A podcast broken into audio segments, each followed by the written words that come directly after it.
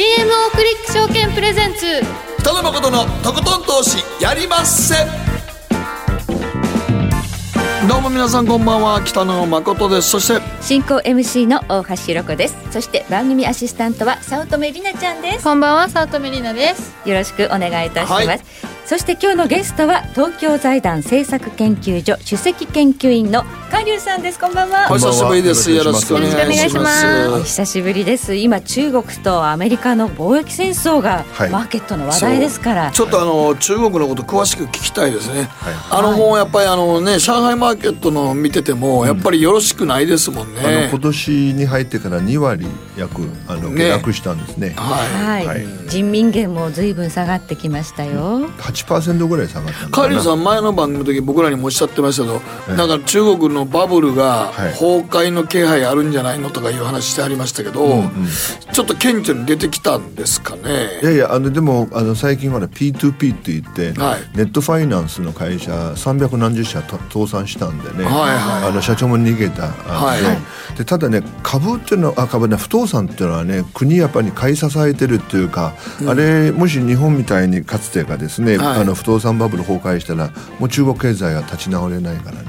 なるほどね。不動産分野はなんとか持ちこたえるようにしなきゃいけない策として持たそうと。そうそうそうあの不動産っていうのはご存知の通り波及係数が高くて鉄鋼アルミ板ガラスセメント、はいはいこれらの産業全部あのつながってるもんだから、それ支えないと中国経済は多分破綻するんだよね。まあまあ日本でもねあのけあの建築だけで大体日本経済の6割がやっぱりそこでいろんな波及効果であるって言いますから。ただ日本はね不動産以外それ以外電気だとか家電だとか自動車いろいろあるじゃない、はい中国そう中国それ以外の製造がずいずれも弱いもんですからね。ああなるほど。はいはい、はい。ということで、まあ、この辺りね、まあ、貿易戦争の影響というところも含めて、そしてその影響が日本の企業にはどのように響いてくるのか、がちょっとまあその辺詳しくカリーさんはい、に今日伺っていきますしたいと思いよろしくお願いします。の投資では？はい、三井物産戦略研究所え国際情報部北米中南米室研究員安田沙子さんをお迎えいたします。え今日はアメリカの景気後退の鍵を握るのはミレニアル世代ということで、ミレニアル世代って一体どの世代なのかということも含めていろいろと今後のアメリカの経済えどのようになっていくのか安田さんにじっくりとお話しいただきますのでね。ご協力くだでさい今日は秋の味覚といえばこれってあなたの好きな秋の味覚ですね。もう私サンマ食べましたよ、はい、今日なんかツイッターの書き声であのサンマの取れ具合は反則数じゃなくて海流ルートああなるほどね。日本のどの辺通るとかそんなんが大きいのか。まあ、今年はお天気がだいぶねいろいろこう波乱ですけど。いやでも海水温まだ高いから台風こんだけ来てますからね。うん関係あるんでしょうね。関係あんねやろね。今年の豊漁というのまあ奴らがどこをどう動いてるのかよく分かりませんけど 我々には。はい。はい。ということで、まあ、秋の味覚ってたくさんありますけれども皆さんにとってやっぱりこれが秋っていう感じだなっていうのがありましたら、送っていただければと思います。番組ブログの投稿はこちらというところをクリックしていただいてどしどし投稿を送ってください。番組の後半でご紹介をさせていただきます。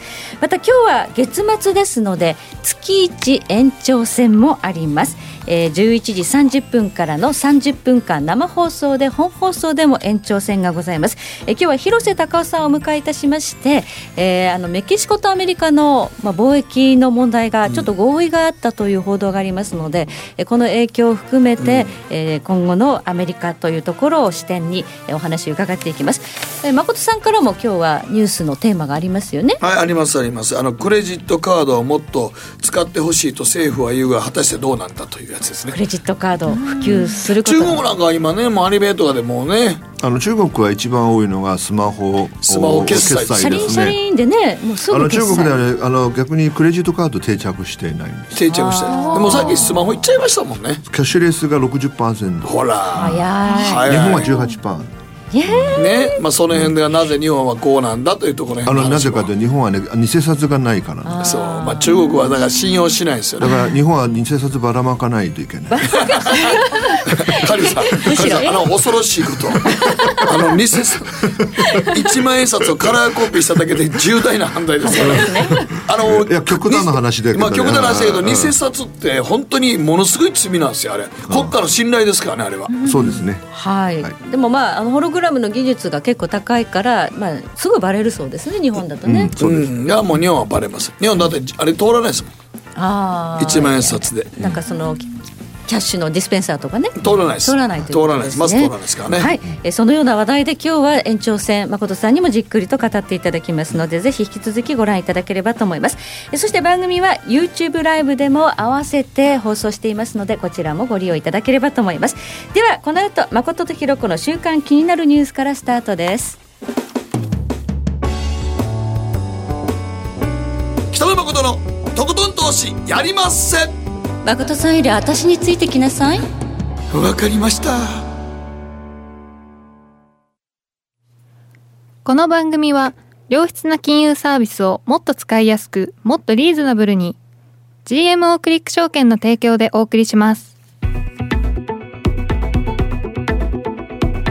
誠とひろ子の週刊気になるニュースさて、ここからは誠とひろ子の週間気になるニュースです。今日一日のマーケットデータに加えまして、この1週間に起こった国内外の気になる政治、経済、ニューストピックスなどをピックアップしていきます。まずは今日の日経平均です。大引けでは34円75銭高、22,848円22銭で取引終了。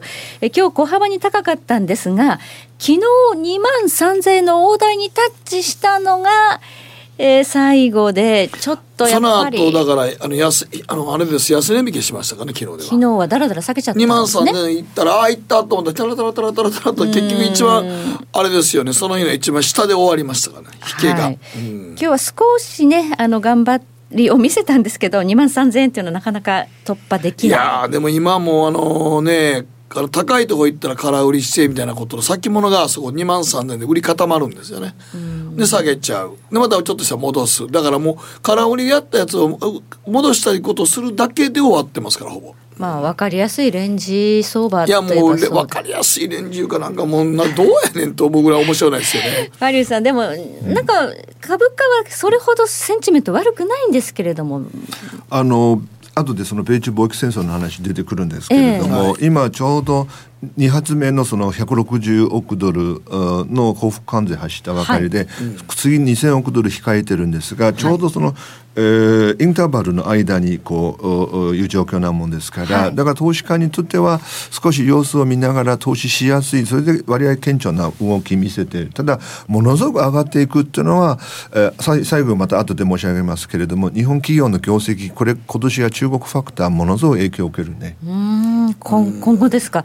まあ今期はそれほど悪くなかったっていう印象なんですがこの後やっぱり大きいですよ。あのものすごい大きな影響を受ける出てきてしまうと、まあ、為替がですね現在111円台ということで比較的底堅い底堅いです。まあ、値動きは小さいんですけれどもね。全然動いてないですようね。ん、あのトルコリラショックとか言って、えーもうちょっと円高になるかなっていうふうに構えた割にはあんまり円高いかなかった。でもアジアの新興国全部あの通貨安ですからそうでね。すね。うん。そう日本だけはまだ残ってますなんけどとかね、堅調。うん、ただまあ昔はねなんかあの安全資産で日本の円とかって円高言ってましたけど、今一番安全資産ドルになってますから、そうですね。ですね。だからもうほとんどだから他のアジアの通貨が全部ね安くなってますけどみんな結局ドルに戻ってるだけのことですからね。うん。これは年後半もドル高って続くんですか、あのこの間各国の中央銀行が持ってる資産の、えーデータがですね、あの FT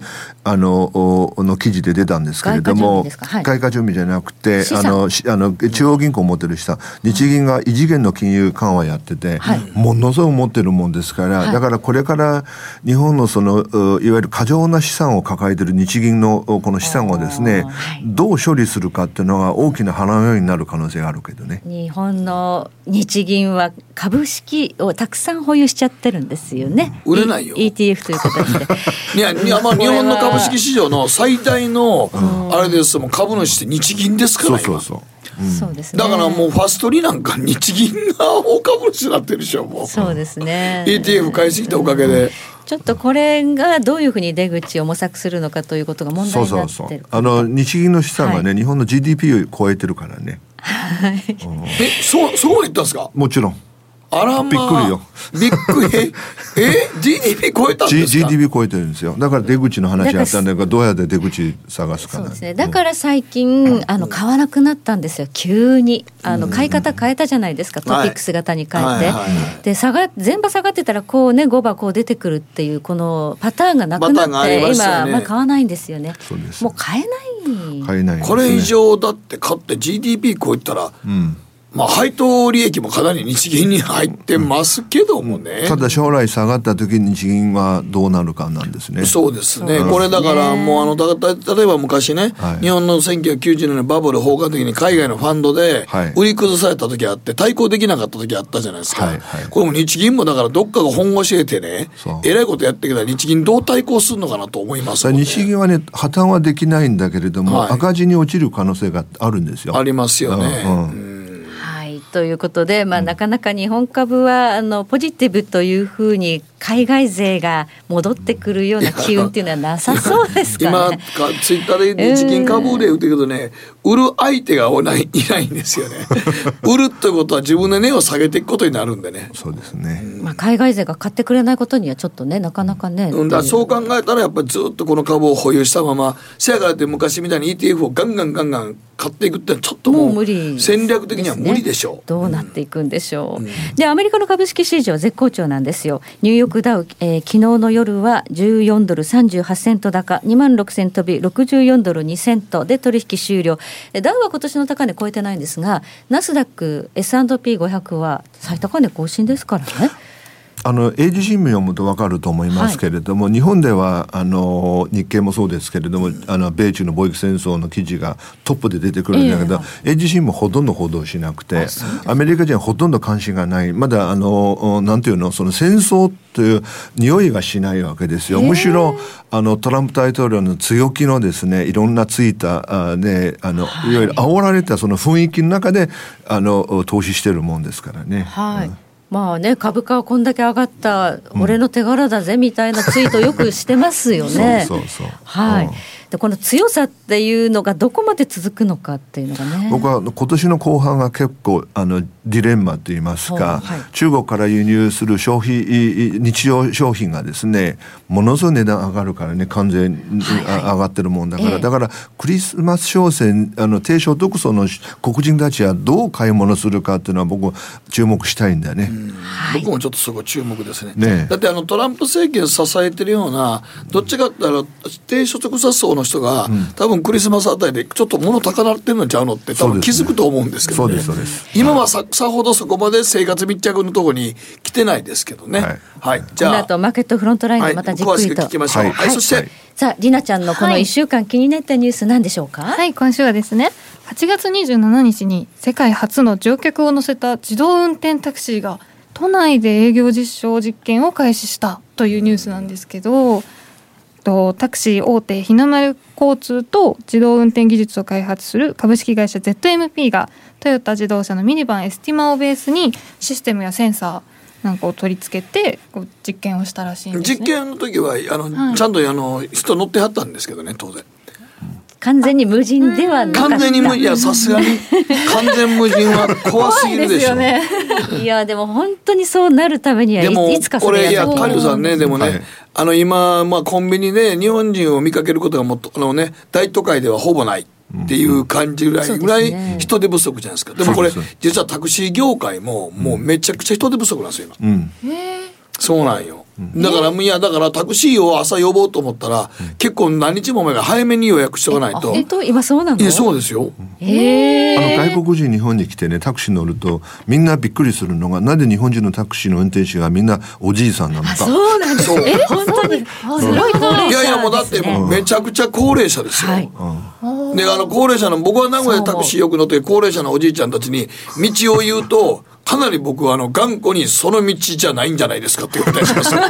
俺なんで俺これここまで丁寧にこうやって言ってくれって言ってんの？をなぜ素直に従ってくれないんだろうって思って 時々反抗されて怒られる時ありますからね。俺の長年の。俺の長年こっちの方が早いでしょ。いや、そっちあの警察の検問の取り締まりでやって結構朝混んでるんでこっちのルート通ってほしいって言ったら「そうかな」とか言われていやもうええやん俺が納得してんねんからお客さん納得してんねんからもうええやんって思うんですけどね、やっぱ長年ドライバーやってらっしゃるからね。そうなんですよ。頑うんでもほんまにおっしゃる通り若い人見ないです。うんそうですね。高齢者問題はドライバーにも、うんドライバタクシー。あとトラック業界のトラック業界のドライバーもそうなんですよ。じゃあこれは本当急務というか、本当に早く実現してほしい。あのね、世界でもしその自動運転がほんあの本当の無人のね自動運転が実現するなら僕は日本はね、えー一番の候補になると見てなぜかというと中国もアメリカも乱暴なやつが多いわけだから 日本はじゃあ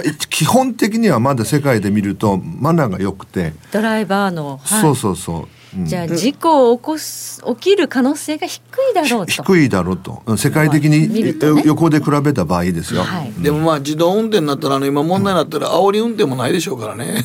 あーその無人でそんな自動運転が追っかけてきたら本当怖いですよい。や追っかけてきたから追っかけるやつもいないでしょうから もう自動自動運転になったら。うんまあこれ本当に実現するでしょうかね。でも僕はこの間ちょっと思ってこの記事読んだ時に思ったのは、あのいわゆる路線バスとかは、あのタクシーよりずっとやりやすいですよ無人化。そうですね。決まったつまり決まったルコーートでセンサーだけでものすごい日本って今監視カメラとかのカメラの技術もすごいんで、センサー技術とかも、まあ、今日ラジオ日経のここの1階のこのビルのちょっと入っていったところの、はい。なぜこんな遠いところが扉が自動扉が開くんだと思って一瞬心霊現象かと思ったぐらい よくぞそこまでセンサーが反応すんねんなと思って。すごいなんか出してるんじゃないですか誠さんが。いやいや違う違う違う。誠さんが出してる。俺だみたいな。そんな心霊現象じゃない。俺も一瞬心霊現象かなと思ったけど結構遠いとこからの開くねんけどでも日本のカメラの台数とか、そうね。センサーの動きとかは、うん。精度も世界高いしね。そう。精度もすごい高いから路線バスはまず最初にあの自動運転しやすいと思いますよ、ただまあ、ね、自動運転一番もうすでに実現しているところは日本にあるんですけれども、ええどこかっていうと港のコンテナヤード。あ。あれ人がいないので、はい。もう完璧にあの無人の運転あのコンテナを下ろしてトラックはもう本当に自由自在に。あほんでそれでもう倉庫までちゃんと入れてそうそう。だからあのあのマナーの悪いやついなければ特にできてるわ。け。そうなんですね。うん。中国でもこういう研究はね今すごくこうあ頑張のバイドってやってるとゥドット思いますコムやってるけど、はい。でも我が国のマナーが悪いからね申し訳 ない。じゃあまず日本が洗弁つけてっていうことが期でもまあで待される。も大阪のマナーも悪いんだよ。あいやいや。名古屋もね大阪名古屋もちょっと大阪の山もあのちょっとマナーマナー悪いですから。結構せっかちな方がね多いで き黄色は進めと思ってる人多いですからねまずは東京からですかね。そうでしょうね。東京で成功したらっていうとこやと思いますけどでもカリュウさんこれやれそうですもんねいずれは。あのどこどれぐらいの時間軸で見るかなんですよ。そうですね。まあ10年20年後は多分実現するでしょうね。大丈夫まだ若いから。そうですね。まだ伸びしろあるから伸びしろまだまだあります。トルコリラが戻ってくるまで大丈夫 いつ戻るんでしょう？以上マーケットフロントラインでした。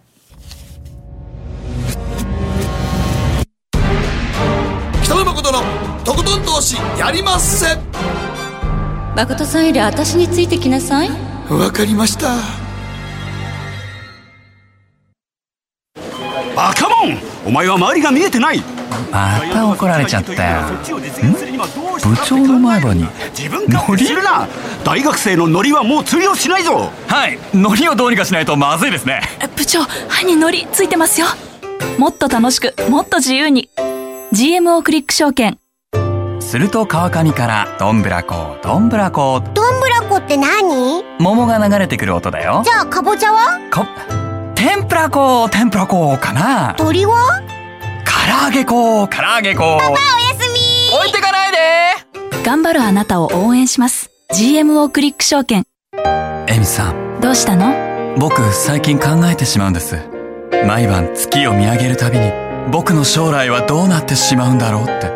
同時に思うんです。この虚しい気持ちに寄り添ってくれる女性がいたら。好きですで。よくない？シンプルにわかりやすく。GMO クリック証券北野誠のとことん投資やりまっせやりまっせって何語ですかさあさていよいよマーケットフロントラインいやいやって始まります言うな。さっき間違ったやろ。謝れ。さっきのはね。さっきは週刊金曜のニュースやったんや。いよいよってごまかすな。始まります。始まります。え東京財団政策研究所首席研究員の加龍さんです。改めてよろしくお願いしよろしくお願いしまます。すまずこれねあのちょっと今日一番最初聞きたかったんですけど、はい。米中貿易摩擦ってはい。何を掘ったんでここまで来てしもたんですか、あのもともとの話行くとですね、はい。去年の11月トランプ大統領が北京に行ったんです、はい。で故宮っていう博物館座って狂撃で見たわけですね、はい。その時に中国非常に緊張してたんですけれども、はい。そこでもしもトランプ大統領がですねほら米中貿易不均衡はねこんなに大きくなっててあのどうしてくれるのってもし言われたら困るので、その時中国、えー習近平国家主席はね2500億ドルのえー買い付けと、えー対米投資を約束したんです、えー当時の為替で28兆円。でこれぐらい約束したんだからトランプがおそらく黙ってくれるだろうと北京が見てたんですね、確かにその時トランプが、うん、あのし習近平という人がワイズリーダーあのあの賢明なね指導者だと褒めてあげて、それでさようならあの国に書いたんですけれどもだけどあの今年2018年に入ってからいきなりトランプ大統領の顔は顔はですね変わっててあの怖い顔になったわけですけれども、あの全然ダメだなじゃないのかとかね。それから ZT ご存知かと思いますけれどもこの通信会社が あのアメリカ政府との約束を違反して、えー北朝鮮とイランと取引したのでそれでバレちゃったのね、それでどんどんどんどんとその後いろんな話出てきたもんですから、トランプ大統領はこいつら信用できないと、えーやはりあのお制裁しなきゃいけないということで、あのいきなり貿易戦争を仕掛けたわけです。ZTE とかファーウェイ、はい。あれはもうアメリカの公的機関ではもう使用禁止、はい。オーストラリアもそれに準じて日本も、えー入札から締め出すっていう動きが出てきているので。はい。はい。5G っていうこう新たなインフラの、うん。そこがもう中国は未来がないとまで言われてるんですが、ああそうか。5G ね。5G です。携帯のあの今 4G でしょ、あれが 5G という、新しいインフラになりますから。今ねあの世界でアメリカ日本韓国中国あの4カ国と、まあ、プラスはドイツなんだけどその 5G の開発に一生懸命あの頑張ってるんですけれども、ただ最も近いその成功に近いのがあのファーウェイと ZT おっしゃるこの2社なんですけれども、ただ今回あのアメリカオーストラリア日本こう締め出すもんですから多分、えー実現しにくいと思われますね。難しくなりましたよね。はいはい。まああの関税を掛け合っているプラスこういう IT ですね。はい中国がこれあのレッドバレー深センでものすごく伸びてきた分野ここをちょっと潰そうという動きが出ている、あの出だしはね北京政府がちょっとね甘かったと思います、すなわち、はい。えーどう考えてもトランプは本気じゃないんだろうと一部の評論家がいやいや中間選挙あるからこうやってるけど中間選挙近づけばあトランプがですねあの少しトーンダウンするだろうと思われて、もうみんな大体皆さん見方は中間選挙に向けて、まあとりあえずよしトランプあの支持者にとっては頑張ってんねっていう感じのアピールやと思ってた。う。僕もそう思ってました。ただあのここに来てトランプが実は中間選挙だけじゃなくて本気に2期目やろうと思うようになったんですね。あだから2期目で2年後本選挙をやるもんだから、それからもう一つがね昔のことを思い出していただきたいのがあの日米の貿易摩擦の時に日本も叩かれて、その時日本はね腰低くして「あのはいはい分かった対中対米投資やりますから」とか言ってね、でも中国はね今回謙虚にやればよかったんだけど、でも我々の国民性からすると腰低くするのが一番得意じゃないんですよ。中国人はね謙虚になれない。笑いすぎまあいやでもでもアメリカ人もアメリカ人も中国人も、共に謙虚な民族ではないですよね。ではないですね。アメリカもそうあのどっちかっていうとねね自分の自己主張をちゃんとしようっていうそうそうそう日本人みたいにちょっと「あ分かりました」って落としどころ考える民族ではないですよね。そうですね。だからカウボーイと戦う習近平がね、はい本当謙虚になればよかったんだけど、謙虚にならなかったんだね。ややられたらやり返す、歯には歯というような言葉も使っちゃったんでね。はいあの製造業2025という計画はいがアメリカには気に入らなかったっていう話が、あれもね中国失敗したと思います。ええというのはあれ日日本流でいうと産業育成政策、はい。日本昔もやったんですけれども、はい。中国製造2 2025という大きな看板を掲げると相手刺激しちゃうもんだから、はい。何様のつもりだってアメリカは当然怒るわけですから、はい。だからねやっぱりねあのなんていうの腰低くして黙って頑張ればよかったと思う。これまではなんかそういうふうになんとかやってきたんだけれどももう爪を隠せなくなってきたっていうあの僕はあの、えー、1か月前北京出張したんですけれども、ええ今北京の空気がどうなのかっていうと、俺らがもう世界一番になってんだっていうような感じでそれから世界銀行の試算では中国のいわゆる購買力陛下で測った GDP がもう特にアメリカ抜いたと、そうするとやっぱ多分ね毎日習近平国家主席周りの、まあ、あ取り巻きから言われると信じちゃうんですよ。信じちゃうのそれであのお自分がね世界一番のあのお指導者になってると、まあ、世界で一番のナンバーワンの指導者は俺なんだと。そうです。うん。もうイエスマンばっかりおるからもそうそうそう。それ怖いんですよね。洗脳されちゃってんだよう。ね。はいはいはい。はい。でそれからあの昨日一昨日出てきたのは USPS 国際郵便。かなり割安でアメリカの方にあの送ることができたんですね、はい。今まで中国が輸出できた、はい。ここがもうダメになるっていうことで、これあの要するにあの日本にもたくさんあの割安なものがというかあの爆買いたくさん来てるよね観光客。えで多分皆さんご覧になったことあると思うんだけど中国人の観光客がですねあの炊飯器をね5つも4つも買って帰って象印が上がったことありました。そうでねあれねいや僕もあの自分が名古屋泊まってるホテルで、あおあの朝中国人の人らがみんなご食堂でご飯食べてるの、あこっち側に、はい。象印の炊飯器僕山積みなんとあと ウォシュレットが山積みなん見ました。そうそうそう。だからすごいよそう、それでねあの持って帰るとだんだんねその航空会社許さなくなっててオーバーすると重量がね、あのペナルティ取るもんだからそれ最近はね越境 EC って言って、あのー電子取引すなわちあの、えー来る前に注文してしまってですね、はい。それで日本本人が来た時にあの楽しむだけだと、でこうやってるうちにですね宅配あの越境のですね、はい。こあの国境をまたがるその、えー宅配がですねものすごく発達してきたんで、あー例えばインターネット上の買い物ですね。アリババっていうのははい一番よく、ええあの利用しているので、それでアメリカで今回問題になったのが何かっていうと薬なんです。アメリカで違反と言われてるくあのあの、まあ、ドラッグなんですけれども、それでたくさん見つかったんです。アメリカのあの中毒者が多いもんだから、それトランプ大統領が頭にきてこの、えーなんでこいつらこう割引しててですね、我が国の人はあの簡単にこのドラッグはね注文できてて中国から入ってきちゃってたそう。まああの対弁、アヘン戦争とまで言えるかどうかは別として、そういうのがきっかけだったんだよね。はい、となると、まあ、あの中小企業の、ね、たくさんの、まあ、業者さんそれであの利益をこう手にしてた人たちが困るということになると、もう本当にあのいろんな角度からアメリカ中国をちょっとこう締め上げにかかってるなという印象があるんですよね。うん、あの今回のその貿易戦争をきっかけに製造業のみならず、今おっしゃる宅配もそうなんですが、えええーものすごいダメージこれから受けると思われますね。はい。そうすると中国経済っていうのはやはりこう緩やかにダウンしていく。あの中国経済の原則はですね統計で確認するのが3か月後ぐらいなんですけれども、じゃあ統計っていうのは大体遅れるわけですから、はい。でどこが一番困るかっていうと、えー企業のリストラによる雇用の悪化。これ中国一番困るんです。そうですよね。あの輸出製造業ですからあのうまく輸出できないと企業っていうのは当然ながら過剰の雇用を抱えることできないのでリストラするんですよ。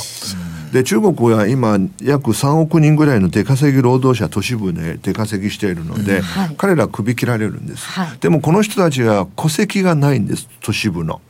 そうすると社会保障によってカバーされてないもんだから、リストラされると現金収入がなくて失業保険もないし、あの多分治安が悪化すると思われるからね。はいその内乱が起きる可能性も秘めてるということになりますね。内乱というかまあ社会不安が起きる可能性が高いからね。はい、うん。政府への批判とかも出てくるただ今回ね、はい。一つ僕中国褒めなきゃいけないのが、ええ。ートランプ大統領によって貿易戦争を仕掛けられたでしょ。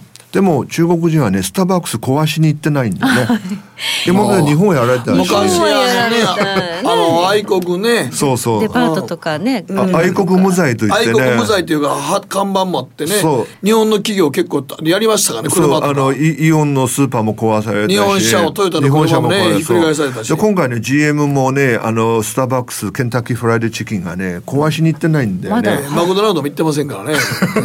そうだから少し進歩してる。まだ余裕があるんじゃないですか、ね、じゃなくてあの政府がが抑えてるんです抑えてるんです。これねやりだしたらねあの収集がつかなくなる可能性が高い、まあ、そこがちょっとねあの懸念事項ではあるかと思います、ね、これでも今からねこの形でいってまだもう一回やるでしょ？に次はね2000億ドルなんです2000億ドルやりますよね、はい。ただアメリカにはこれダメージないんですか？だって中国の製品安いやつにかけたら、さっきもちらっと言いましたけどね、あのクリスマス商戦で低所得者層が必要としてるものとかが結構高くなるわけじゃないですか、そう。あのまずね今まで500億ドルあの関税上げられた、はい。中国も上げたし、はい。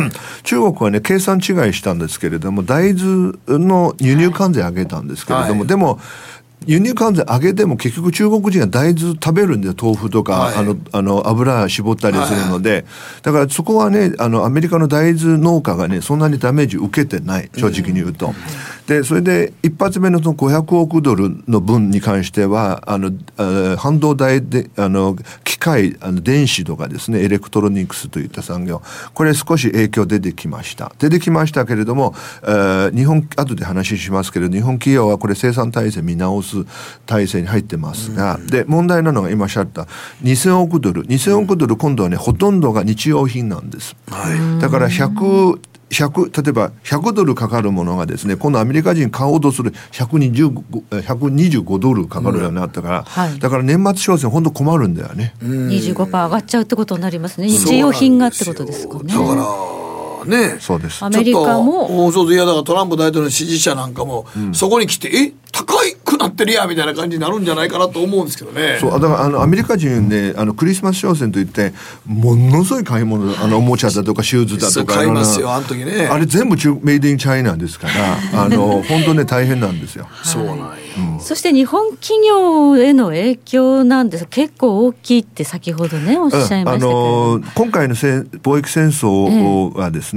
どこに影響を与えるかというとサプライチェーンといってあの日本新聞で読むとに供給網という日本語使われるんですけれども、部品を調達して製造して輸出するというはい。サプライチェーンなんですが,、流れがす。ねこれね壊れかけているんですね。あの日本の半導体とか家電もそうですけれどもやはりこれからどうすればいいのかアメリカが制裁してるもんですから東南アジアなどへ工場の一部を輸出あのシフトしていかなきゃいけない。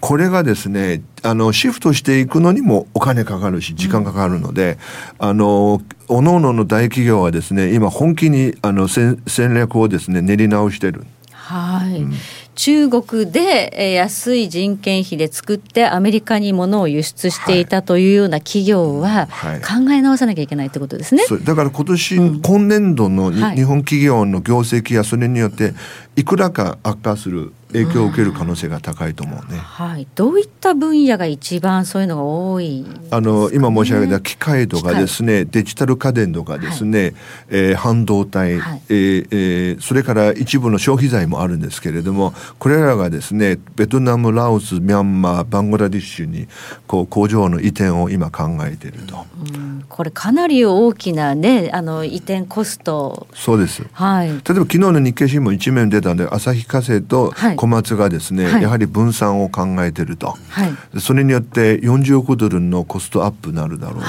そうですか、あの中国で物作ってるけれどもっていうような国以外なユニクロなんかはどうですそうですね。今。そういうあの低付加価値のですね消費財、えーえーえーやってる会社の場合は、はい。実は中国国内ここ10年もうすでに人件費上がってきたもんですから、はい。彼らが早い段階から工場の分散をやってるんで今回の貿易戦争の影響意外に少ない。で問題なのが今申し上げた半導体とか電子だとか、そういう高付加価値のハイテクの、えー企企業がですね、はいえむしろダメージを受けるんですね。なるほどもう、まあ、衣類なんかだとちょっとねももともと安いものだから人件費ちょっと上がっただけでももうすずいぶん早い時期に違うところにシフトしちゃっるっていうしててるんですねことですね。はい半導体電気機械この辺の、まあちょっと設備投資ちょっと場所変えなきゃいけないとか工場拠点変えなきゃいけないっていうことの負担が日本企業のこれからのちょっとまあ成長にそうです。だから意外にね、面白いのが、はいベトナムの景気が今すごくいいんですね、経済が。中国から今度こっちに来る。そう中国から逃げていった企業がですね、ベトナムに集中してるもんだから、ベトナムのエコノミストが教えてくれて我が国の経済今絶好調だって。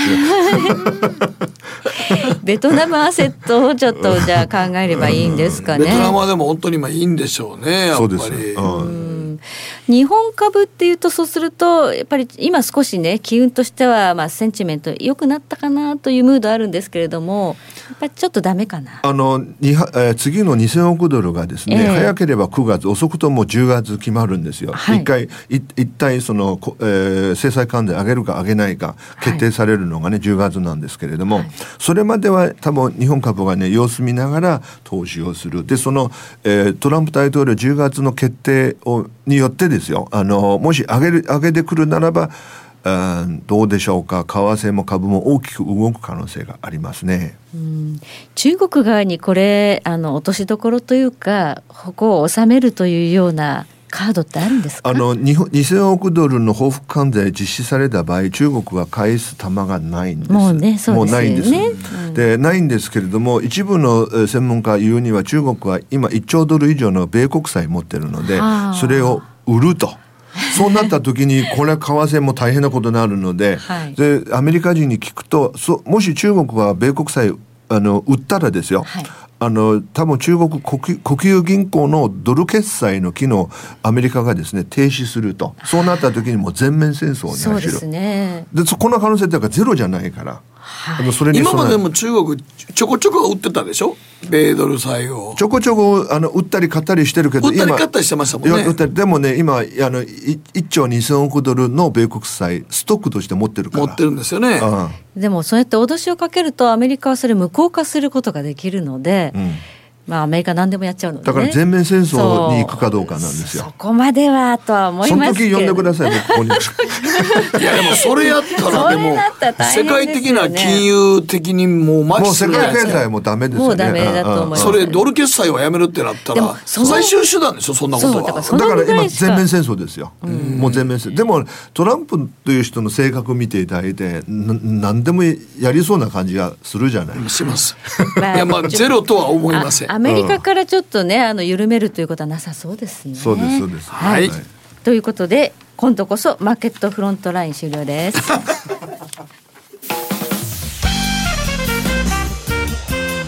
北野誠のとことん投資やりません GMO クリック証券はおかげさまでファイナンスマグネイト社2012年から2017年の調査において FX 取引高が6年連続で世界第1位を獲得。FX ネオは50万口座を突破しました。GMO クリック証券は安い取引コストが魅力であることはもちろんパソコンからスマートフォンまで使いやすい取引ツールも人気。またサポート体制も充実しています。FX 取引なら取引高世界ナンバーワンの GMO クリック証券。多くのお客様に選ばれるその理由をぜひ実感してください。GMO クリック証券株式会社は関東財務局長金賞第77号の金融商品取引業者です。当社取扱いの金融商品のお取引にあたっては価格変動などの理由により投資元本を超える損失が発生することがあります。お取引をする際は当社のホームページや契約締結前交付書面にて手数料などの諸経費およびリスクについて十分ご確認ください。北野誠のとことん投資やりません。誠さんより私についてきなさい。わかりました。賢者の投資。さあ改めまして。三井物産戦略研究所国際情報部北米中南米室研究室安田さんこそ。も長いですね。申しちょっと訳ないね噛まないでよかったってほっとした。失礼いたします。ありがとうございます。はいさあ今日のテーマは、アメリカ景気後退の鍵を握るのはミレニアル世代？まあちょっとあのそのしミレニアルわかるミレニアル世代ど真ん中ですよね。ど真ん中なんですか？りなちゃんは。大体何年ぐらい生まれのこと言うんですか？まあざっくり言いますと、はい。81年からはい。96年あですね。ど真ん中です。ど真ん中ですね。はいど真ん中ですね。あのミレニアルなんでミレニアルっていうかご存知ですか？なんかねミレニアムと勘違いしてる人いますけどね。勘違いするのはしょうがないです。はい。あのミレニアム Y2K 問題やりましたけれども、はい。今日は2000年以降にまあ大人になる方、一世ごと。ですね。はいはい。だから2000年以降成人しましたっていう世そう代ですそうです。をミレニアルというんですね。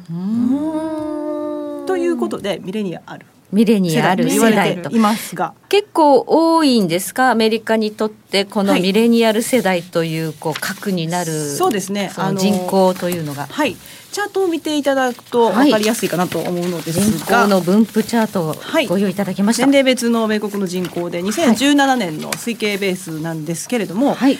えーざっくり言いますと約7600万人でおー。2番目ですねやっぱり今一番多いのはベビーブーマー世代と言われてまして、はい。でミレニアル世代がこのベビーブーマーを超えてくるのがおそらく来年だろうというようなリサーチが出ています。アメリカは日本みたいな少子化してないの？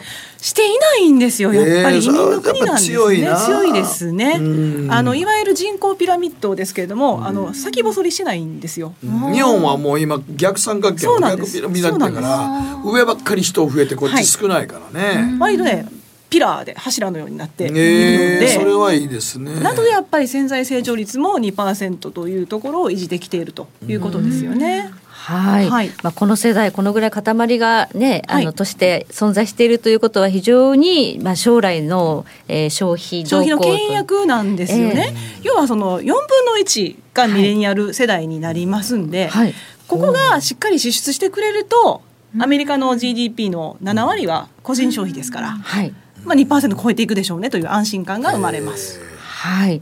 まあ、今ね現在はアメリカの景気絶好調で本当に絶株も大変にで。強いと、えー Q2 は4.1%でしたしね、はい。でおかげさまで景気拡大期もう110ヶ月ですよ、すごいですね。はい、すごいな。過去2番目。過去2番目。の本当にお今そらくねすごく絶好調。絶好調で、まあ、あの今までの最高記録120ヶ月はい、超えるんじゃないかというふうに言われています。はい、はい。ただ懸念もちょっと芽生えつつあるんですよね。それがやっぱりイールドカーブに現れてますよね。はい、えーアメリカの国債の10年ものの国債の利回りと2年ものの国債の利回りのはい。スプレッド、スプレッドですね。金利差ですね。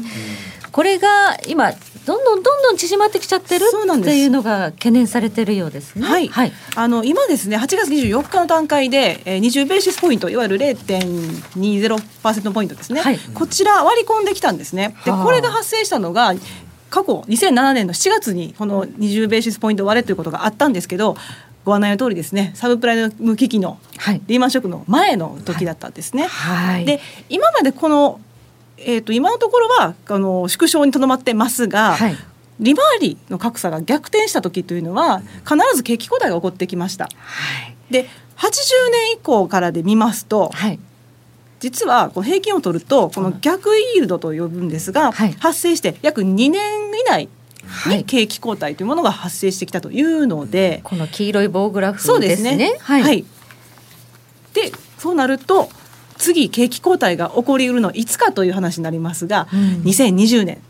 ということになります。まだもちろんその逆イールドは発生してませんから、はい。ちょっと2年というのは早いかもしれませんけれども、まあ、一つ理由がありましていわゆる減税効果はい、こちらが剥落するでしょう、はい。ということですね。うん。それとやはりその景気循環があまりにも長すぎたというところで、はい。循環的にちょっと、まあ、サイクルが弱くなってくるだろうというところもありますし、はい。まあ、最大のポイントはやっぱりフェドの利上げはい、FRB の利上げがね。利上げをね今断続的にやっていますけれども、この間のジャクソンホールでパウエル FRB 議長の講演では、あのインフレに過熱感がないという発言があって、ええ。ちょっと金利あんまり上げないの？みたいなムードが出てきましたね。力強いと。経済は力強いと。言いながらも言いながら。もインフレは加熱していないとはい。いう見通しになりましたので、ゴールディロックス経済万歳ですね。それで株価も跳ねましたと、はい。いうことになっています、はい。まあ、そういうことを見ると今のところは調子は良さそうですが。あの安田さん僕ねアメリカの人だって、まあ、今日ちょっと後で延長戦でクレジットカードのこと喋るんですけど、ええアメリカってあとほとんどカードでしょ？基本的にカードですね。スマホで決済は？スマホの決済はあまりしない。あの Apple Pay の割合もうん。かなり低く日本と比べ物にならないぐらい低いと言われてましてへー。5%もあるかなというぐらいですね。でもほとんどはクレジットカード。基本的にクレジットカードデビットカードあのクレジットカードって、あれな分基本的にすぐ分割してあるのも。いやあのあれですね。日本みたいに分割払いしないんですよ。でそれは一括払いということではなくて基本的に月々最低金額さえ支払えばそのマックスまで金利分ですよ。例えば10万円のもん買って金利が例えばまあ2000円つくとしたら、はい。毎月2000円は払っていかんの、はい そうすればとりあえずそのカードがマックスになるまでは使えるんです。リボ、はいなんかリボあいわゆるリボ払いいわゆるリボ払いでしょアメリカは何リボ払いが主流なんですか？基本的にそういう仕組みになってます、ね。それってなんか元本あんま減らなくない？減らないですす。だからそれがクレジットカード会社にとって美味しいんですよ。あだから、うんアメリカのクレジットカードビザとか、はいああいうところは業績がすごいすごいですよね絶好調でいいんです日本なんかだから時々高い買い物したらねあのリボ払いっていうかね、ええ割りますかとか聞かれたりすんねんけど、そうですね。まああんまり日本人はそれも嫌やしっていうことで現金払うしみたいなとこもあるアしメリカはリボが基本なんだなんか。借金大国と呼ばれる理由はその仕組みにもあるというわけですね。そうだからあの金金利さえ払うとけば、はい。元金を払わん限りはマックスなるまでは払うってことやね。すごいですね。だからはい。借金があるっていうことに対しての負担っていうの負担というのはがあんまりないのがアメリカなんですね。ある意味恒常的と言いますが、まあこういった状況なのでその逆イールドになる可能性というところは一つありますが景気後退のリスクとしてやっぱり意識されるのがこの家計債務の水準ですよね。そうですね。今あの Q246 月期まで出てまして、えー、13.4兆ドルになりますがこれね6期連続で過去最高更新してるんですよ。借金増えてるんですね。増えまくってますいや増えまくりです。それでこれはですねあのリーマンショック直後の時の4.8%上回る水準なんですよね、だからこれこれだけ借金してるということでやっぱりあのアメリカのメディアでもそのサステナブルなのか持続性があるのかということでやっぱり問題として取り上げられてます。だってこれねローンですから借金ですから、うん。うん金利こう上がっているでしょ今、で利上げしてる中でそうなんですよ。金利負担も増えていってますから。当然金利負担増えるよね。このローン金利も上がるんですね、もちろん上がってます。自自動的に上がっています。分かりやすく上がります。なのではは実際にその明細を見てこんなに金利が上がってるということで驚くアメリカ人の方いらっしゃるわけですよ、でも彼らねすごいことができるんですね。はい。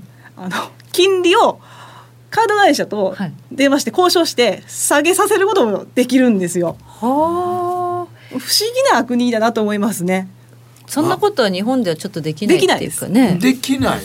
まあ、ありえないですよね。今やったらまあ日本人で一番今多いのは住宅ローンの借り換えを安いとこやるよって言うと、あほなもううちも下げますわっていうのはやってくれるまあありますけどね。それはあるけど、カード会社はあれ、あれは来てないな。じゃあ。市場金利連動であの気がつかないうちにこうローン金利上がってたりするからなんですかね。はい、ただそのカード会社のやっぱりその競争が激しいというところで割とまああの、うまあ、売り手市場といいますかね。債務を債務あのビザからマスターに乗り換えるぞとか。はい。借りたもん勝ちになってるところは少しありますね。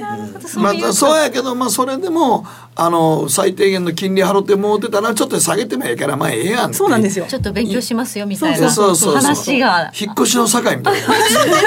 カード会社とねローン金利で。はい、そんなこともしてしまうというのでアメリカは。それはでもい若い世代でもそうなんですか？さっきのミレニアム世代でもそうミレニアル世代ですね。実は債務の水準かなり大きいんですよ。へえええ、あのー大体ですね、えーミレニアル世代で2つ分かれるんですけど、まあ、18歳から24歳と24歳から34歳というところで分けて、保険会社があの試算出したんですけどもね、3万ドル超えてるんですよね。あら結構負結担。構やねアメリカ人のこれ住宅ローン抜きで3.8万ドル要は380万円ですわ、ざっくり言いますとね。ね380万円のところがミレニアル世代の若い世代だと、まあ、まだそんなに300万いかないぐらいですけどこれ後期になってくると、この380万超えてくるぐらいというふうに言われてるんですね。チャットの方にねその学生ローンっていう言葉がやっぱ出てきてて、ええ。アメリカ結構学生ローン大変だって話も、はい、こちらもやっぱり心配の材料でして、うん。はい。で学生ローンってあの実はですねシェアがかなり高まってきてるんです。ん。で金融危機の前は全体の債務の中の4割ぐらいだった。あ4割かな？だったんですけれども、はい。あすみません4割で4%ぐらいだったんですよ。4%はい。それが10%超えてきたんです。はあ、はい。1割超えるぐ1らい割超えるぐらいになりましての延で滞率。さらにはい。延滞率も上昇してきまして、はい。これ11%まで上がってきました。で11%って言いますと思い出されるのがサブプライム危機の時の住宅のまあデフォルトとか延滞率の水準がこの10%超え12%ぐらいまで上がってたんですね。大丈夫ですか？でこれだけ聞くと、うん学生ローンやっぱり危ないんじゃないかと思うんですが、うん。この証券化実はされてないんですよ。サブプライムっていうのはサブプライムが証券化されてあちこちに販売されてたのが、はい。あーねデリバティブみたいになってそうですね。リスクだった、ええこれはそうなってない、実はあの学生ローンってうん。1.4兆ドルあるんですけれども、そのうち大体15%ぐらいしか証券化されてないんですね。あでもちょっとはされてるんですね。されてます。アメリカ。はやっぱいややりますね。住宅ローンはやっぱりもう全部証券化されるのと比べるとね。ねしかもはい。サブプライムがあろうがない。でしょうが証券がしとかないと。しちゃうんそうですね。で住宅ローンはやっぱりあの今でも9兆ドルありますから、そう9兆ドルとそれとねやっぱり1900億ドルぐらいって言われてますから全然規模が違うので、はい。システミックリスクは起こさないでしょうと。うん。ただやっぱりその消費の倹約であるミレニアル世代のこう再再利用消費っていうところですねそこが落ちてくるでやっぱり住宅保有率が全然違うんですね。でミレニアル世代が大人になってきてまして、はいで景気回復しながらも住宅保有率って昔は68とか70だったのが今64です。あー少し落ちてきちゃったんですよ。ですねでなかなか上がってこないので。やっぱりそのお金がないですねっていうところはミレニアル世代問題かと思われます。はいはい。これからだから金利が上がってくると、はい。今も抱えているローン金利が上がってくるということが、ますますこう負債が大きくなると。学生ローンもそうですしね。いうことでちょっと消費を積極的にできなくなる可能性があるってことですね。挙句の果てにねトランプ政権のねうん。関税措置でインフレもという話もありますからちょっとやっぱり裁量消費の部分がはけてくるのかなというところがあります今ね。ねカリさんの話にもあったけれどもね、あの中国からのものをこれからもうクリスマス商戦に出てくんじゃないかと25%上がっちゃうっていうね。で減税の効果で結局その2018年可処分所得1600ドル押し上げられたという試算があるんですね、うん。まあ、月大体130ドルぐらいなんですけど、はい。これがもう剥落するだろうとうん。いうことになってしまうので、はい。今でこそサステナブルにこう借金して返済もしてますがちょっとこれが滞ってくる可能性っていうのが出てきますよね。しかも怖いことに裁量消費の30、えーすみません所得のうち36%が買い物あ37%かで支払いが37ですから、自転車操業です自転車操業ですね。怖いですはい、だから金利の上昇っていうのは本当にやっぱりいろんなところにやっぱ弊害が出てくるということで、逆イールドも近いということですし、彼らミレニアル世代の消費というのも鈍ってくる可能性があると。あるということですいうね。ことですね。はいはい、以上ここまで賢者の投資でした。ありがとうございました。ありがとうございました。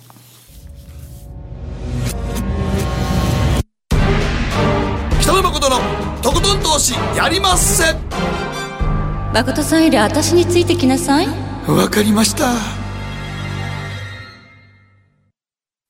すると川上からどんぶらこどんぶらこ。どんぶらこって何？桃が流れてくる音だよ。じゃあかぼちゃは？こ天ぷらこ天ぷらこかな。鳥は？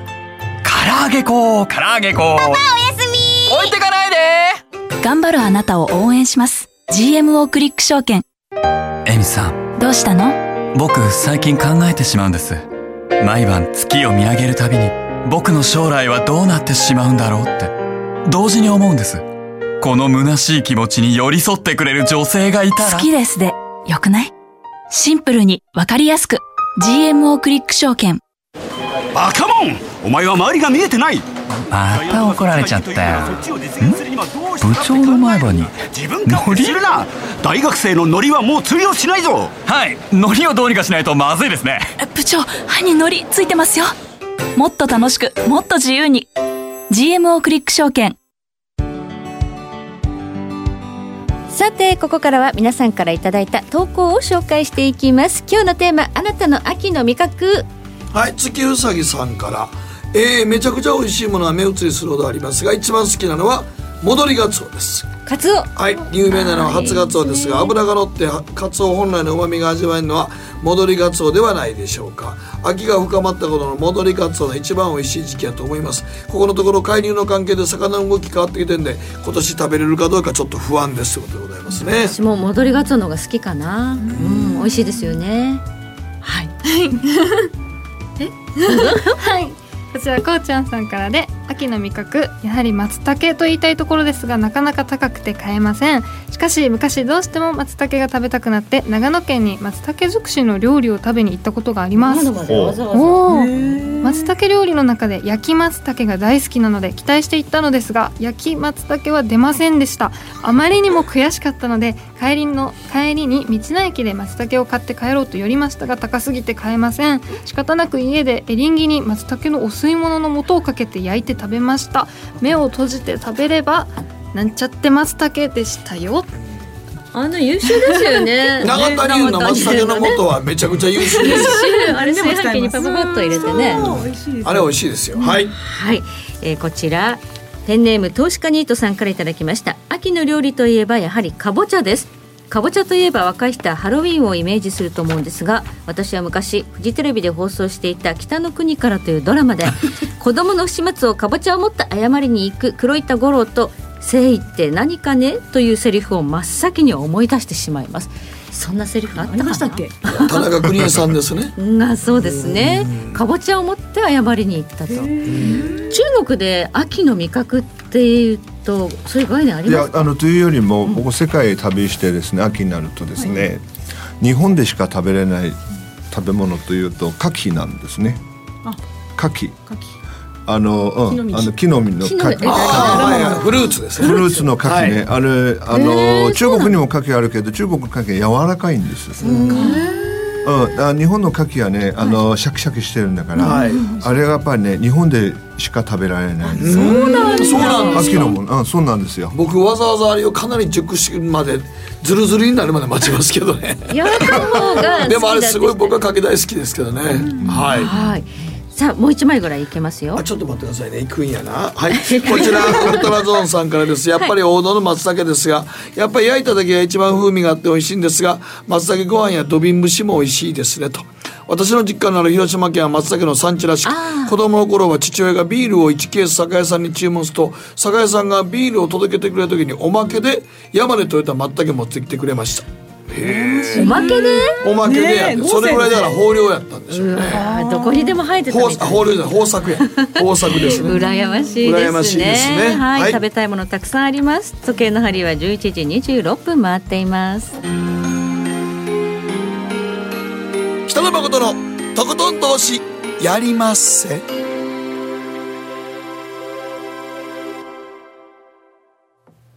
この番組は良質な金融サービスをもっと使いやすくもっとリーズナブルに。GMO クリック証券の提供でお送りしました。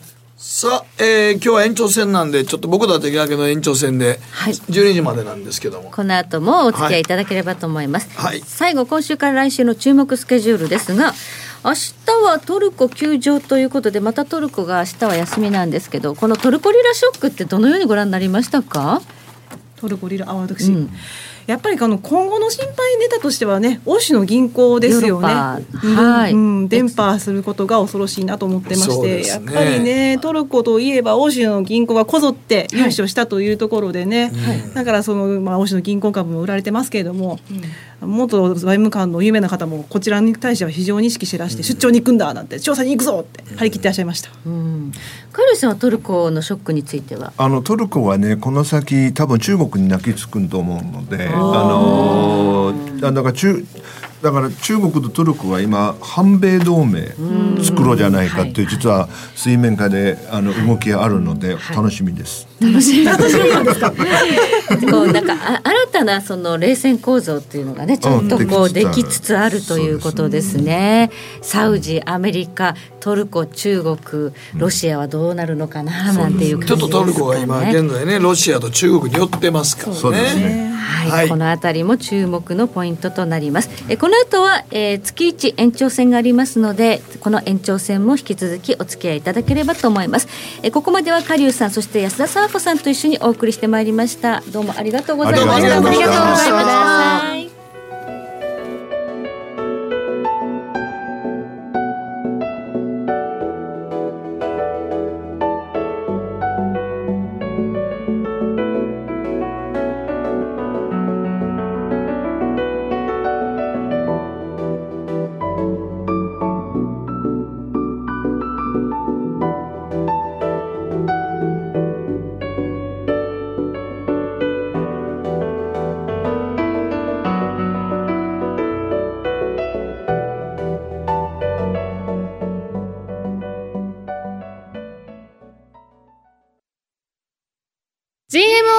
証券プレゼンツ。北野誠のとことん投資やりまっせ。月一延長戦。改めさあ改めましてここからは北野誠とことん投資やりまっせえ月末の月一延長戦でございますはい、ここからは3人でお送りしていくんですけれども、はい途中フロリダに電話をつなぎまして広瀬隆夫さんにあのメキシコとアメリカのあの貿易のお話ちょっと合意という報道がありましたので、まあ、この辺りの話を伺うということとあと誠さんからはあのクレジットカード？先ほどちょっと話してました、うん。クレジットカード日本がなぜあんなに先ほどカリオさんもおっしゃってましたが、はい。なぜ日本はここまで普及しないんだろうというところのお話をしたいと思いますとね。いうことですね、はい。まあ本当にあのクレジットカード持ってます？はい持ってます。我々持ってる？使ってる？使ってます。ほんま、はい。まあでもネットで買い物するときは絶対クレジットカードの方がいいよね。そうですね。その方が便利ですけど、はいはいはい。でもなんか自分の親世代だとあんま持ってないかなっていう。いやーそうですね、もう特にあの百貨店で買われる方々は皆さんポイントはつけたがりますけど、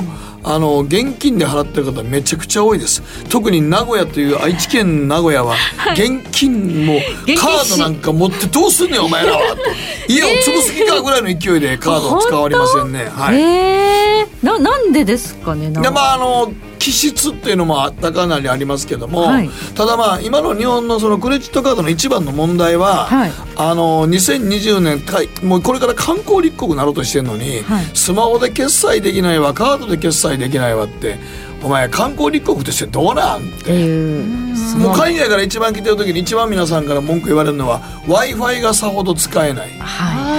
のと w i f i 問題はありますよ w i f i が、ねそんな w i f i が使えない先進国なかなかないよって言われるのが一つと、よねはい。クレジットカードが使えないっていう国はなぜだ？っていうのと、遅れてる。スマホの決済するかクレジットカードでさっきね言ってはりました安田さんが言ったアメリカはクレジットカード決済が主流、はい。中国ではスマホの決済の、はい、QR コードバーコード QR コード読み取るのが主流日本だけがそれがどっちも主流じゃないキャッシュ現金主義、まあ、半分以上が現金い。やだから払いさっき言ったほんまにクレジットカード使ってる率すごい低いですから、はいまあ、それのお話を今日はしたいなと思いますね。はい。ということで月一延長戦早速進めてまいりましょう。この番組は良質な金融サービスをもっと使いやすくもっとリーズナブルに GMO クリック証券の提供でお送りします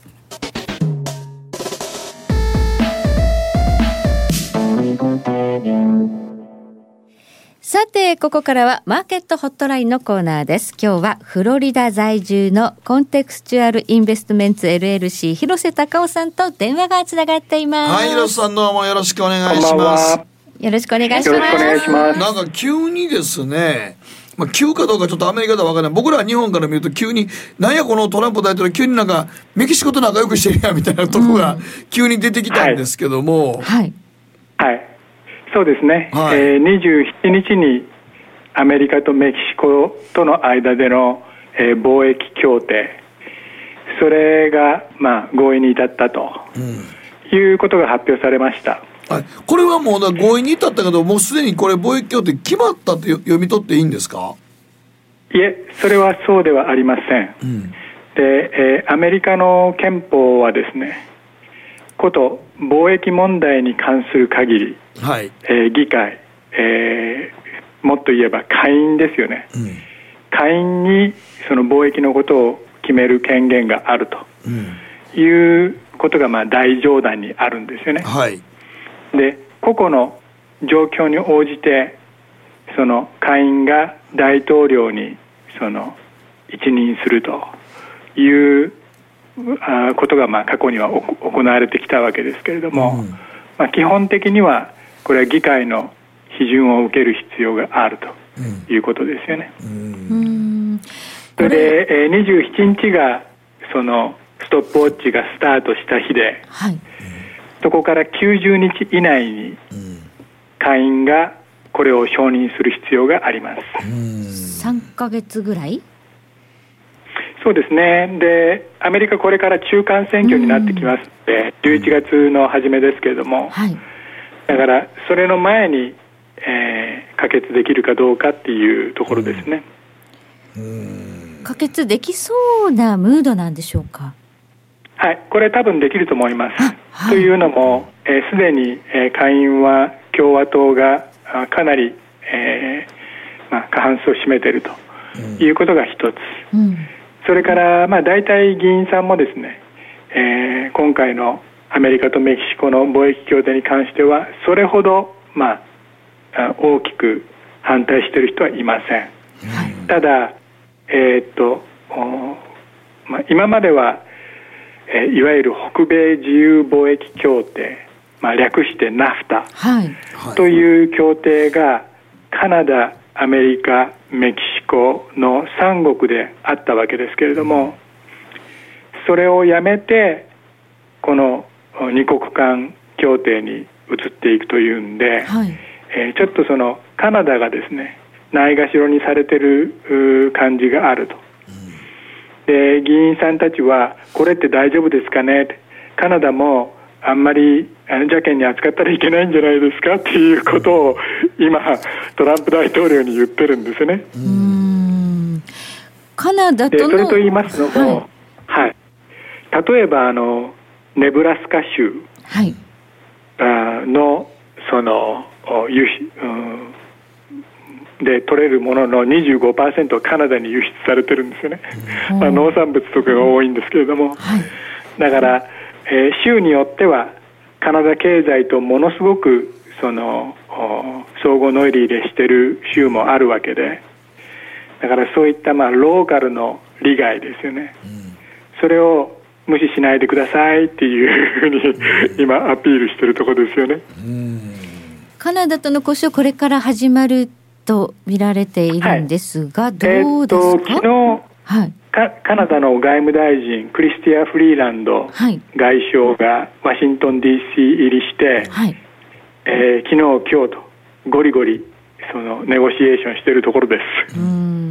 なんかトランプ大統領とカナダのトルドーさんっていうのはちょっとね仲があまり良くない感じですが、そうですね。そしてあのカナダの外相クリスティア・フリーランドさんっていう人も、まあトランプさんとは反りが合わないでしょうね。じゃあ。彼女はね、えーっと昔ファイナンシャル・タイムはい。ズの、えーモスクワ支局長だった人で、えーっと世紀の売却っていう日本語だったかな？あのセール・オブ・ザ・センチュリーというですね、はい。いわゆるそのロシアのオルガルヒ大富豪たちが、はい。その民営化の時にそのお国の財産を全部あのかすめ取った、それを暴露した本を書いた人ですよね。ですから非常にもう筋金入りのジャーナリストはいから、まあ、政治に転じた人です。はい当然トランプとは合いそうもないですね。じゃあ難航しそうな雲行きなんですか？カナダとは。いや、それは必ずしもそうではないです。はいというのは、えーカナダにとってカナダの輸出の75%がアメリカ向けなんですよ。はいはいはいだからこの今回の agreement は must do もう絶対やらなきゃいけないことなんで、もう背水の陣で全力投球してると思いますね。そもそも NAFTA という枠組みでの合意ができないということはアメリカはもうアメリカとメキシコアメリカとカナダというふうにするんですかね。そうですね、あのナフタがあ成立したのは1990年代の半ばですけれども、はい。当時はアウトソーシングブームで中国にアウトソースすればいいじゃないか、はい。メキシコにアウトソースすればいいじゃないかはい。というのが一つのファッションだったんですよね。はい。でその時にまあ包括的なその自由貿易協定を結んだと。で今は手のひら返したように180度逆でなるべくアメリカ国内で作った方がいいと。いうメンタリティーになってます。だからあ今一生懸命押したり引いたりしながらですね、はい。このナフタを解体してるわけですよね、そうかこれはナフタの解体なんですね。そうです。でこれはもうビッグディール。もう本当に大変なことです。でそもそもねあの TPP ってありましたよね、はい。TPP とかナフタとかをなぜやるかというと、政府の気まぐれ大統領の気まぐれで貿易という問題にそのお大統領が口出ししてほしくないということでその自由貿易協定を結ぶとですね、簡単にほぐせないようになってるんですよ。はい。え議会が承認しなきゃいけない。はい。だからそれを今あの保護にするあのやめちゃうっていうふうに言ってるわけですから、その解体作業が大変な大変なわけですよね。そうでしょうねでそんな簡単に解体できないようにしてるはずでしょうからね、そうでそれが今できそうになっちゃってると。これはよーく考えてみるとですね、例えば僕が中国の高官の立場だったら、はい。おおここまでやるのかと。うん。じゃあアメリカも本気に本気だなと。うん。いうふうに厳粛に受け止めると思いますね。なるほどでもなんかトランプ大統領って言ったことはほぼほぼやっていくんですねやってますよね。うん今現在広瀬さんはあのトルコの問題はどう思われます？はい、あのーもう何やってもダメでしょうね。利上げしてもダメ。えーもう何やっても。牧師を解放してもアメリカはやっぱり許さない。えーそれはもう非常に、あのー小さいことで、さまさまつな問題です本筋には全然関係ないと思います。ですね。やっぱりあの、はいトルコがちょっとあの、えーロシアおよび中国に寄っていってんのがよろしくないって感じなんですかね。あそれよかあのトルコの問題というのは、はい。そもそもうん国民がそのなんていうんですかあんまり貯蓄が好きじゃなくて、はい貯蓄率が低くて、うん。で経済成長のためのその資本をですね、うん。海外にずーっと依存するようなあの経済構造になってた、はい。まあ、それがまあ根本的な原因ですよね。はい。で、えー外人投資家が例えば日本ではいトルコ投資を買う個人投資家が、トルコという国に対して信頼を持ち続けている以上うんその限りにおいてはいつまでも投資に買ってくれるんで、んあのうまくお金が回っていきますはい。しかし何かの理由でエルドアンちょっとやばいんじゃないの？って これうまくないよねっていうふうに不安が走ったら、そのもうお金を送らなくなるわけですから、はい。あのまあ、非常に苦しい状況になるということですよね。え、ということは、トルコは当分、このトルコリラも全く 戻ってくるような感じはないってことですか？はい、あのうんこれから気をつけなきゃいけないことは、はい。民間銀行あるいは民間の事業会社はいがデフォルトするかどうか、ああ。でえ1年以内に、えー借金のその償還というか返済期限が来るあー金額が1750億ドルありますはい。なのでそれを歯食いしばってお金を返していかなきゃいけない、そしてお金返したら今度は高いレートで借り換えなきゃいけないわけですよね。はい。だから今金利高くなってます。大体25%ぐらいかな。その現地通貨建ての国内の金利はね。はい。だからそれでまあ企業が潰れるか潰れないかですよね。でもし、えー企業が潰れればそれに金貸してるトルコの国内の銀行も経営がぐらつくしだから為替問題が信用の危機にまあつながっていくリスクがあるということですよね。海外への影響はいかがでしょうか？はい、それはえー、っと一番、うん、影響があるのは EU だと思います。ヨーロッパ。ヨーロッパでしょうね。やっぱりね。はい、例えばそのドイツがですね。えー、トルコに対して支援しようかっていうことを言い始めてるんですよね。はい、でギリシャとかは俺たちが悪かった時に全然助けてくれなくて、トルコだったら助けるのかよっていうふうにあのギリシャの人たちが怒ってるんですけれども、はい、それはどうしてかというと、はい、そのトルコ経済がおかしくなるとヨーロッパもおかしくなるし、うん、それからあの難民問題ですよね、またトルコから難民がドイツに行くんじゃないかとかね、うん、そういうことが起こっちゃうかもしれないんで、うん、だからあまあドイツなりあるいはカタール、ロシア、そういった国々が、まあ、支援するというシナリオがあるかもしれませんね。うん、トルコリレーに対するインパクト一番大きいのはそういう海外の国々の、まあ、支援があった場合は、えー、プラスだと思いますね。なるほどね。はい、わかりました。広瀬さんどうもありがとうございました。はい。失礼します広瀬隆夫さんに伺いましたやっぱり全然ダメやねんってトルコ全然なんかもう見込みないと。ただ潰すわけにはいかないから。いやいや潰すわけにはいかないでしょ。当然国としては絶対残らなあかんから。大きいですからね、ね、あそこやっぱり壊れたりするとやっぱり難民の問題も当然出てきますからね。ドイツなんかに押し寄せるとまたね、メルケル政権かなり批判される、ま、批判されますから。皆さんでなんただまあちょっとあの冷戦構造がここへ来てトルコがねちょっとロシアにすり寄ってるっていうのはまたちょっとややこしい問題なんですけど、ね、中国にもすり寄ってるすり寄ってるでしょうね。はい、以上マーケットホットラインでした。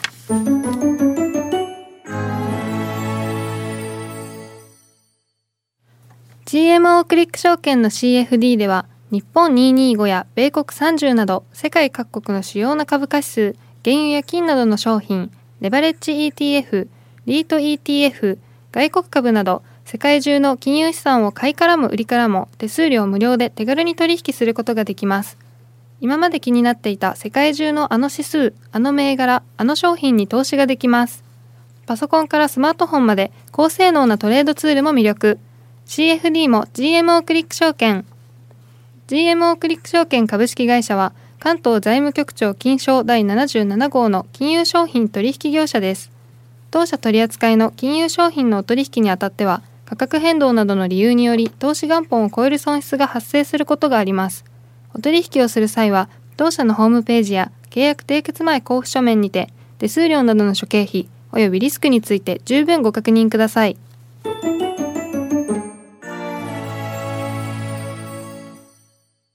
さてここからはやりまっせマンスリーニュースのコーナーです。はい。今日あのねさっき言ってましたクレジットカードなんですけど、はい、あのまあ2020年東京オリンピック・パラリンピックに向けてやっぱりあのクレジットカードの普及はやっぱり外国人の人らが来た時にもう今ね僕らも海外行った時ねやっぱりもうねクレジットカードを使えなかったりすると向こうで現金にね向こうのなんか変えてね僕もインドネシアに何年か前行った時にもうあのええねんとたかだか3万円ぐらいを両替しててこんな札束なんねそうなんですよ。そう。もう超金持ちの気分になるよ。財布に入れへん。そう価値が違うから。全然違うから、最後なんか向こうの現地コーディネーターに帰る時に送ってもらった時に車で送ってもらって悪いなと思っても残って金もええわと思って。こんな日本円にしてもなんか多分3,000円ぐらいだと思って。それもまたしたらもうほんまに驚いてたもんなんか。まあ向こうにとってはねあのかなり大きな価値。価値やけど。あとそのお札もねすごいあの日本のお札綺麗ですよね。もう向こうボロボロやもん。しけってるしね。しけってるしもうみんなの赤もいっぱいついてるしもう。破れてるし。破けてるし、えー、もうすごい。そうなんですけどだからそういう意味で言うと日本もやっぱりもうそのあの現金というのも含めて世界でももう札自体をやめていきたいんですよね。はい、ほんで実はもう日本政府も1円玉1枚作るのに1円以上かかるっていうのはどうやねんと。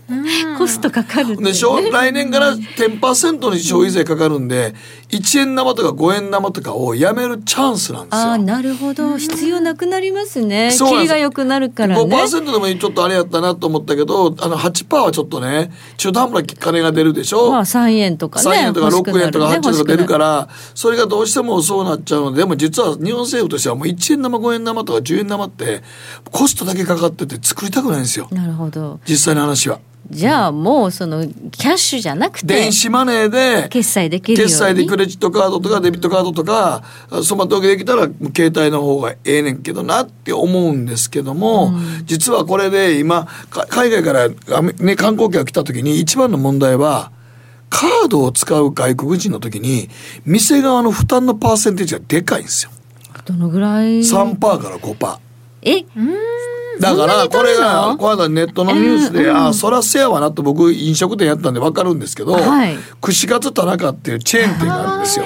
すね。あそこのお客様単価2500円ぐらいなんですよ。はい。そのうちの3%を、例えばビザカード JCB とかで取られたら、いやいやいやいや、飲食儲かんないっすよ。そうですねうんすごい薄利でやってるわけですからそうなんですよ。だから、お客さんは2500円で飲んで食べて、あの、串食べて、一人客単価2500円で、それでも2500円でも飲食っていうのは、ある種飲んでもらってなんぼなんですよ。ねうんこれが、ところが今の若い子たちが飲まなくなって、ウーロン茶一杯で口だけ食べても、はっきり言いますけど、串カツ田中儲からないんですよ。そう本当お酒飲まなくなったみたいねお酒飲まなかって飲食来て、ただ水でお串カツ食べてるやつが最低なんですよ、お客。あこれはね、言うときますわ。あの、お客さんに悪いですけど、せめてウーロン茶2杯ぐらい飲んであげてください。あー2杯ぐらい2杯ぐらい飲んでないと、あの、ほんまに水商売ってよく言ったもんで、水で商売してるんですよ。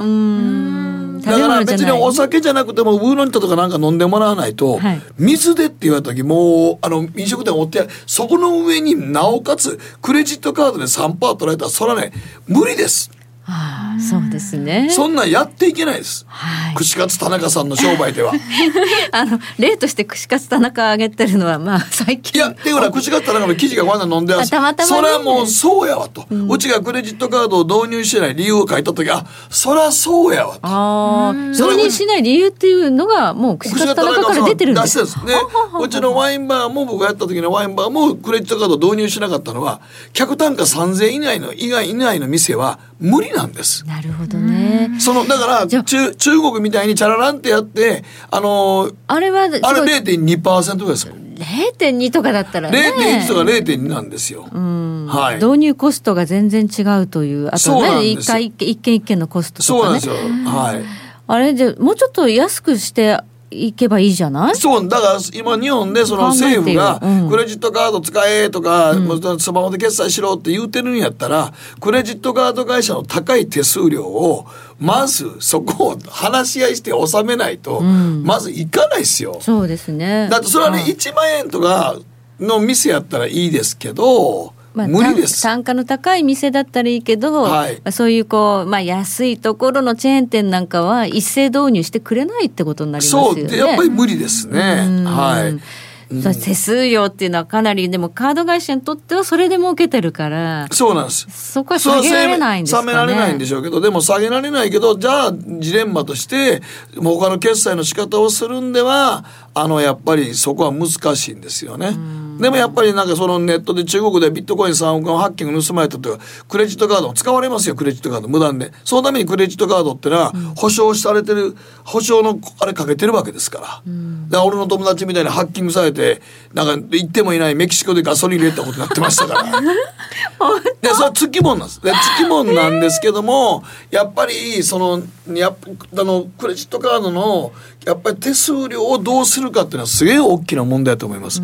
外国人の方にクレジットカード使ってもどこの店でもクレジットカード使えるとか、スマホで決済できるようにするにはやっぱり手数料問題ってすごいやっぱりあのハードル高い問題だと思いますよ。若い子がインターネットで買い物するときはやっぱクレジットカードを登録してますよね。うん。そうなんですよね。うんインターネット上での決済っていうのは主流になってきつつあるけれども、飲食店ではまだまだ使えないっていうところそうだから確かにある。安安い飲食店のチェーン店はほぼ使えい。ないっていうのはやっぱりそうですよ。コンビニなんか大企業なんですよなた高島屋さんとか、あの伊勢丹とかは大企業やから、総合的に見てそれはトータルバランスできるけどお客さんだから2500の飲食店でそれ使い切れっていうのは外国人の方がいっぱい来てもちょっと難しいと思いますね。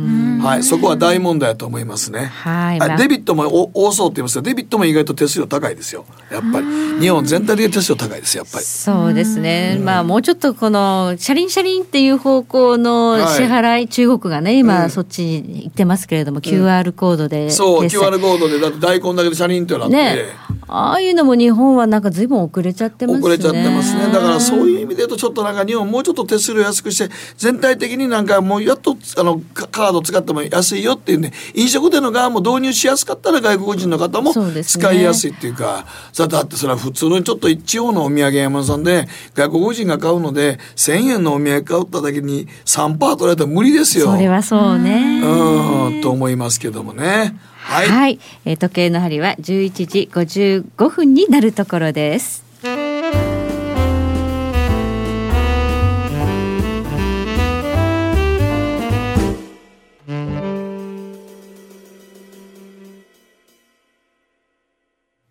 さてそろそろお別れの時間が近づいてきました。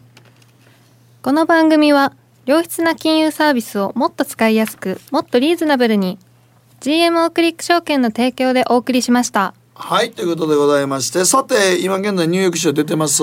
えー、ダウ平均今2万6078ドル14ドル高というところで始まっている感じですね、ドル円相場111円53銭まで上がってきました、意外にドル円しっかりなんですよね。でもドル円がこの111円台を保ってる割には、2万3000円超えてこないっていうのは、もう単純に今あの先物の売り買いの,、まあ、あの あれ前昔言ったようなあれでしょうね。ここのタッチゴーみたいな感じになってるんですよ。ははい2万3000円つけました。はい売りましょう。はい。はい。何でしたっけ？何でしたっけ？ダブルダブルノータッチオプションダブルノータッチオプションだみたいな感じでだ2万3000円だったら自動的にババッと落とすしあの2万2000円ぐらいだったらババッと買っていくしっていうことで結局そこなんですよそれね。やってるだけなんですかね。でも、どっかで話題になったところで抜けるっていね、いうのが、あの FX の時のセオリーでしたよね。そうなんです。ほんまはね。だから僕らが今日言うと逆仕様になって明日抜けてくれるかもしれませんよ。もしかしたらね、ここでもうそうなってんのやって言うたから、そうなんですよね。明日抜けるかもしれない抜けるかもしれませんけどもね。はい。ということで、まあ、佐藤さんがツイッターで日本サイバー弱いし、ブロックチェーン結果あるよってあります。いや、僕の言ってるのは、あの、クレジットカードの決済が、現金が一番ええって言うけど、海外向けにはどうなんやって話ですわ。はい、海外から観光客呼ぶときに日本人の安全資産の守り方とあの日本外国海外から来た人がスマホも何も w i f i も含めてカードも高いってなって使えなかったらやっぱり面倒くさいと思いますもんこの国。そうですね。だからあの確かあのアリババがやってるアリペイってアリペイはあの日本市場でも広げようとしてますよね。そうですねだからもしかしたらそれから安く導入できるっていうようなな条件でセールスされたら、アリペイがなんかもしかしたら日本で普及しちゃうかもしれない。しれませんしね。あとはもうあとねあの若い子たちがもう楽天大好きなのはポイントめっちゃ貯まるからでしょ。ああそうですそうですそうですだって楽天のポイントで水買えるもんとよう言うもんみんな。水買ってんの？いや楽天ポイントいっぱい貯めたら水買うの水を運ぶのめんどくさいから。ああ。はいって言ったりもしますもんね。うんはい、もう私もカード楽天は意外に使い倒してたりしますね。そうみんなポイント好きやからね。そうそう。現金とポイントが好きな民族なんか日本人。そう昔はねポイントはカードでスタンプだったけど今もね電子でポイント貯まるっていうあスタンプとか言うと年バレるよ。はい久しぶりに聞いた。わ。えスタンプ使うでしょ？たまにたまにたまに。いやたまにたまになたまたまに話合わせとけ。スタンプカードい適当にっぱい話適当に話合わせとけ。いっぱいほらいっぱ財布にいいっぱいいっぱい使います。ぎっしり、はいはいはい。もう寝ようか。えー、時計の針58分回ったということでお別れの時間ですね、はい、皆さんもこれからあのうちの番組見たらあの必ず皆さんに一回ずつスタンプをしますので。スタンプはい。よろしくお願いスタンプ制にしますので。スタンプお願いします。スタンプ貯めてもらったらちょっと何かまた考えます。